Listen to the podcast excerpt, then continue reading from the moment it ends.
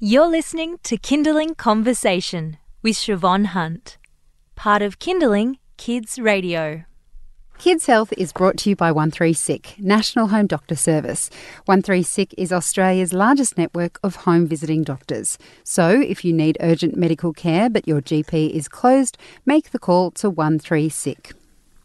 It's a situation no one wants to be in. That is, when a child gets wounded. There's blood, fear, pain.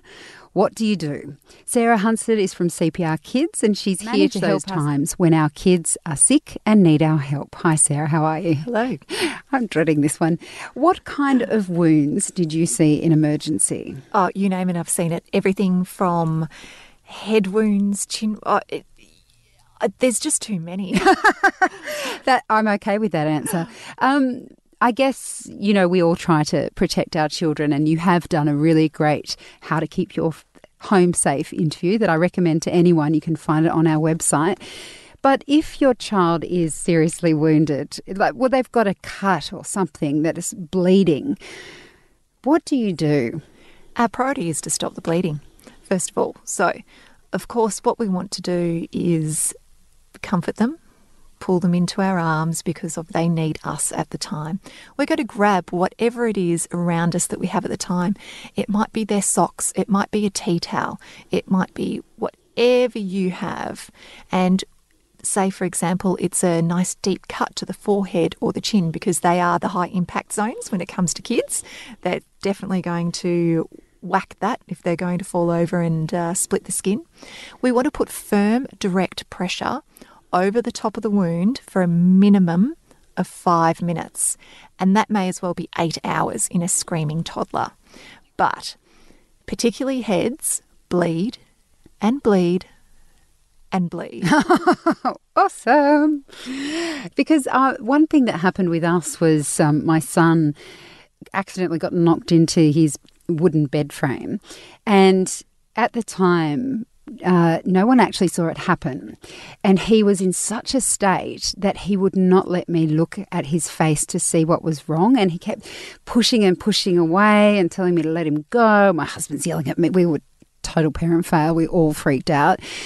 What can you do if they're so distressed that they're put, you can see blood, but they're pushing you away? Have you ever had that happen? Um, yes, yep, I have actually.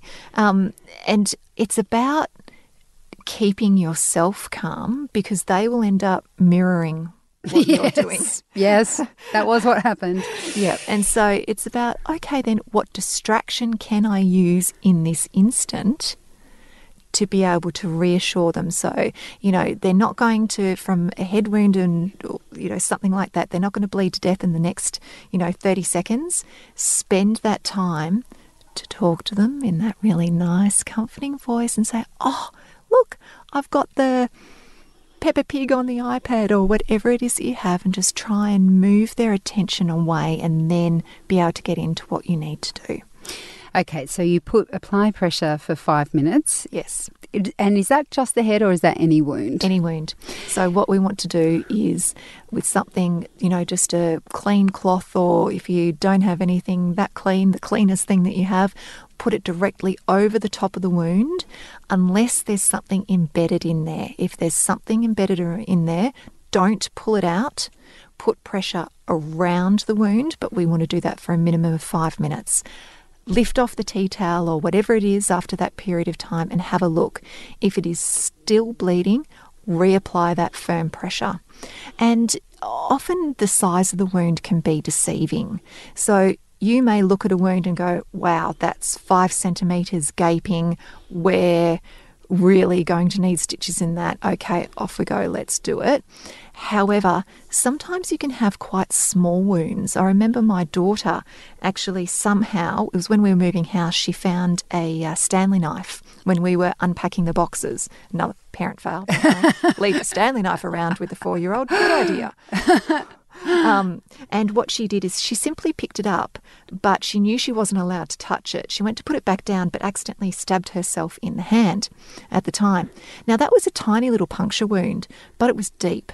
So you don't know sometimes what underlying structures have been injured. Has she injured some of the tendons or the nerves underneath there? So we took her to be seen because even though it wasn't bleeding that much, we knew that it was a penetrating injury, and so we wanted to get that seen. Whereas if you can see that it's something that's superficial, they've smacked into the wall, after five minutes it's stopped bleeding, you have a look and you go, oh, actually, that's okay. I can't see fat or muscle or anything like that underneath. The edges are together, it's stopped bleeding, we're okay.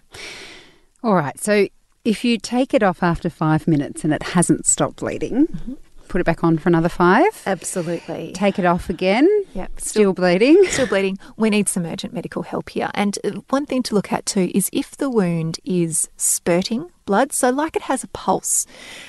Sometimes that can mean that there's damage to maybe one of the arteries underneath there. That is a medical emergency. That is calling an ambulance.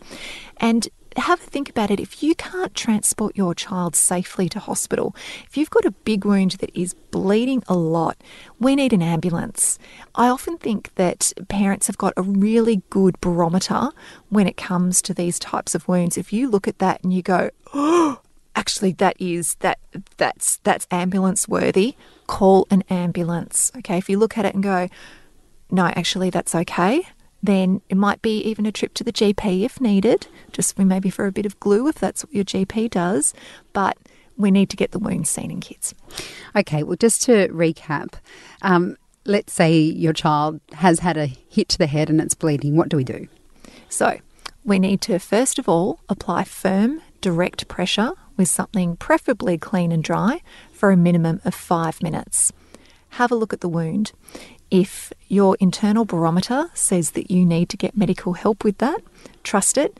You need to get medical help. If the wound is spurting blood, if it is continuing to bleed after putting pressure on it, if it is large, if you, where the wound is, can't transport your child safely to hospital, we need to be calling an ambulance. Sarah, thank you once again. Not a very nice subject, but good to know.